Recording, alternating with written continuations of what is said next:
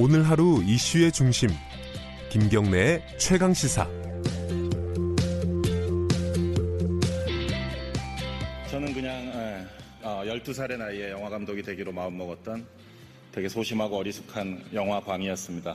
이 트로피를 이렇게 손에 만지게 될 날이 올 줄은 상상도 못했습니다. 메시, 메시 복구. 예, 어제부터 꽤 많이 들었는데 이 멘트를요. 어, 계속 들어도 크게 질리진 않네요. 어, 봉준호 감독이 칸 영화제에서 황금 종려상 받고 남긴 수상 소감이었죠.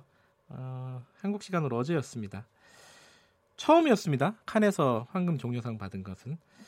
이 칸 현지가 굉장히 이 영화로 뜨거웠다고 저희들이 보도를 통해서는 봤는데 실제 현장에서는 어떻게 느끼셨는지 어, 현장 취재했던 씨네이십일의 장영엽 기자 연결해 보겠습니다. 안녕하세요.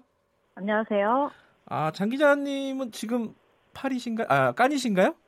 아, 저는 예. 지금 막 이제 인천공항에 도착했어요. 아하, 인천공항이시군요. 네. 감사합니다. 이 공항에서 또 연결도 해주시고요. 네, 짐 찾고 바로 전화 받았어요. 감사합니다. 아니, 그, 그러면 그 시상식까지는 보시고 출발하셨나요? 네, 아, 그럼요. 아하. 시상식을 안 받, 안 봤으면은 정말 이 역사적인 순간을 놓쳤을 뻔했습니다. 아, 제가 아는 사람은 칸에 가서 어, 네. 시상식만 못 보고 온 사람들도 있더라고요. 있어요. 저는 예, 저도 많이 봤습니다. 자, 시상식 분위기 어땠습니까? 아, 정말 엄청났는데요. 네.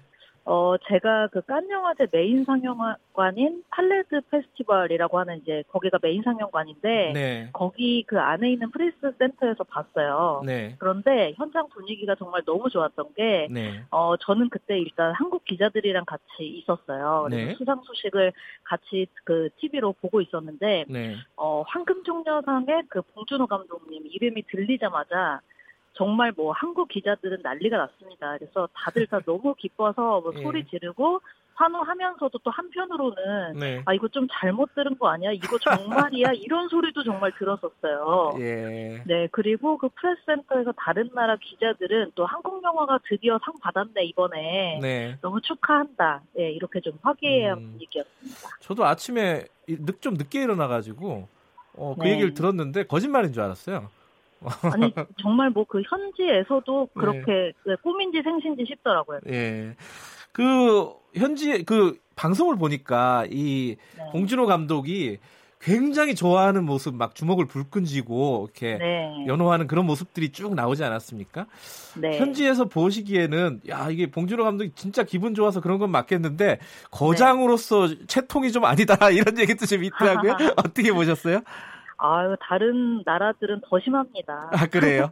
네, 봉준호 감독님은 굉장히 침착하셨던 것 같아요. 저의 네. 생각에는. 음. 그리고 그 이번에 이제 수상하시는 거 보니까, 네. 와, 저렇게 완벽하게 수상 소감을 준비해 오시다니, 저는 이런 생각을 들었는데. 아, 그렇군요. 음. 왜냐면 지금까지 이 황금종려상 수상자들 멘트를 생각해보면은 보통은 네. 자기 얘기를 많이 해요. 아하. 그 이제 창작자로서 어떤 자신의 작품에 대한 얘기를 하거나 네. 아니면은 뭔가 좀 세계에 그 던지고 싶은 메시지 이런 것들을 전하는 경우가 많은데 예. 이 봉준호 감독님 같은 경우는 기생충이라는 영화가 나오는데 도움을 줬던 음흠. 한국의 정말 그 위대한 영화인들 이름을 일일이 언급을 하면서 네. 전 세계 한국 영화인들의 저력을 알렸다는 점에서 저는 너무 감격스러웠던 것 같습니다. 네, 그 관련된 보도를 보면은 이런 문장들이 많이 등장하더라고요. 이 봉준호 네. 자체가 장르다.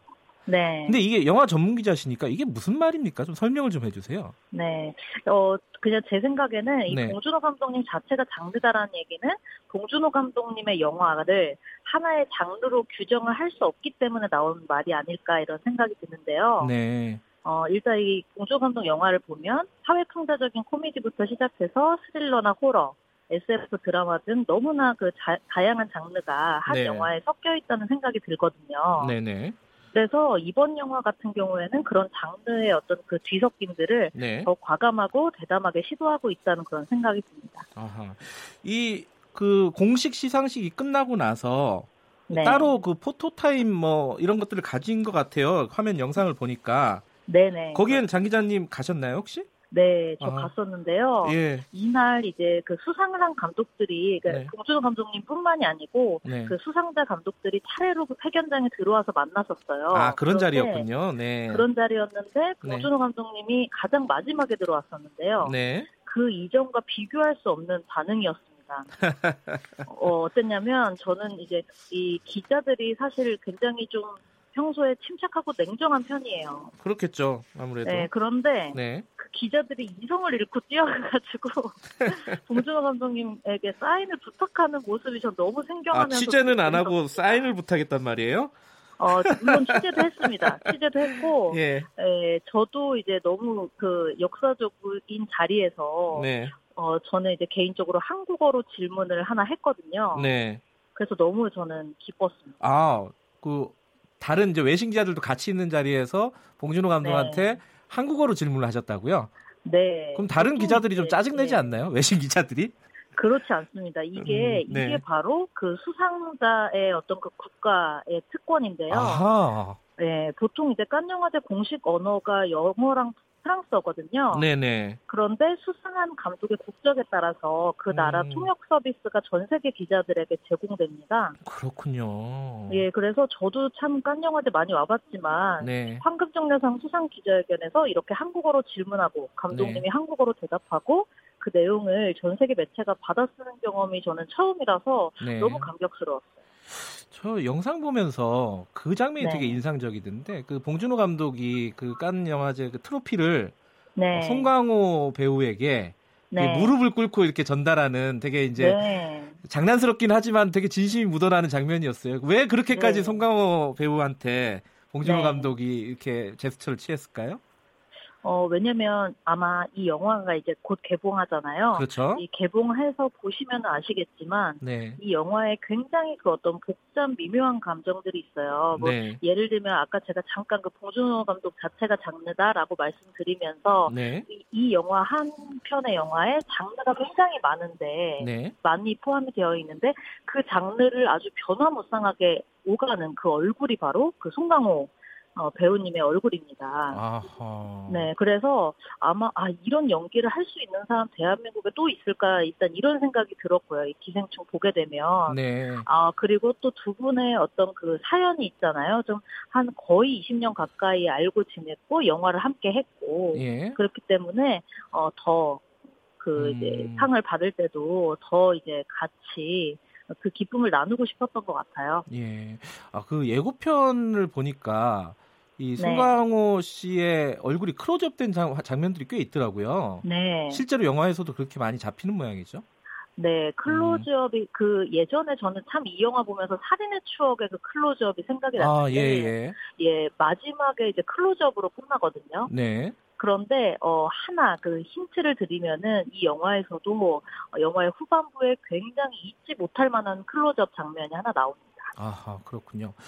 이 남들보다 그러니까 한국에 있는 관객들보다 먼저 영화를 보지 않으셨습니까? 그죠? 그렇습니다. 스포일러를 물론 자제해달라고 봉준호 감독이 직접 기자들에게 네. 메일도 썼다 그러던데, 그죠? 네, 맞아요. 스포일러는 그래서, 예 하지 말고 네. 어떤 편, 간단한 뭐 한 줄 평 정도 해주시면 어떨까요? 어, 정말 한마디로 말씀드리면은 네. 무시무시한 영화입니다. 무시무시하다. 아, 그게 네. 뭐 공포 영화라는 뜻은 아닐 거고요. 어, 하지만 어, 호러의 느낌도 있긴 한데요. 아, 그래요? 무시무시한 음... 영화라는 말에는 네. 좀 다양한 의미를 담을 수 있는 것 같아요. 예. 어떤 의미인지. 한, 예. 네, 하나만 더 말씀드릴게요. 네. 하, 가장 중요한 게 아무것도 모르는 채로 극장에 가시는 게 좋을 것 같아서 아하. 저는 심지어 줄거리도 잊지 마시길 바랍니다. 그래요?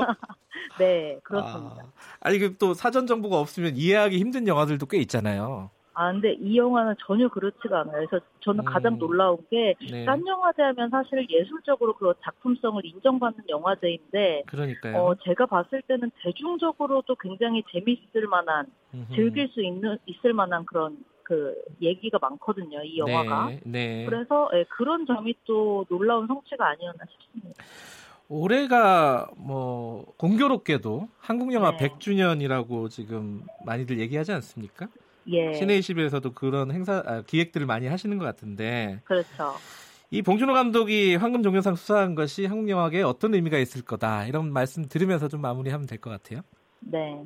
어, 봉준호 감독님이 그 네. 수상 기자회견에서 이런 얘기를 했습니다. 어느 날 갑자기 기생충이라는 영화가 나온 게 아니라 네. 봉준호 감독이 존경하고 가장 조, 그 좋아하는 김기영 네. 감독처럼 한국 영화 역사의 위대한 감독님들로부터 영향을 받아왔다. 네. 이런 얘기를 했는데요. 네. 어떻게 보면 이 봉준호 감독의 황금종려상이 이 봉준호라는 위대한 감독을 만든 위대한 감독들의 역사에 대해서 다시 한번 그 조명할 수 있는 기회가 될 수 있지 않을까 싶습니다. 알겠습니다. 이 칸에서 방금 돌아오셔서 굉장히 피곤하실 텐데 이렇게 전화로 연결해 주셔서 정말 감사합니다. 감사합니다. 그리고 좀 부럽네요. 그 현장에 계셨다는 게. 아, 네. 예. 저도 제가 부럽습니다. 고맙습니다. 네, 감사합니다. 예, 칸 영화제 방금 돌아온 어, 신의 이십일 장영엽 기자와 함께 수상 현장의 뒷얘기들 좀 나눠봤습니다. 이제 기분 좋은 소식이죠. 음, 저도 뭐 어릴 때 봤었던 뭐 플란다스가 이런 게 생각이 나고 저보다 나이가 많은 분인데 왜 좀 기특하다라는 생각이 드는지 모르겠습니다. 어쨌든 주말에 그래도 이런 소식들이 있어서 즐거웠습니다. 자. 오월 이십칠일 월요일 케이비에스 일 라디오 김경래의 최강시사 오늘은 여기까지 하고요. 저는 뉴스타파 기자 김경래였고요. 내일 아침 일곱 시 이십오 분 다시 돌아오겠습니다.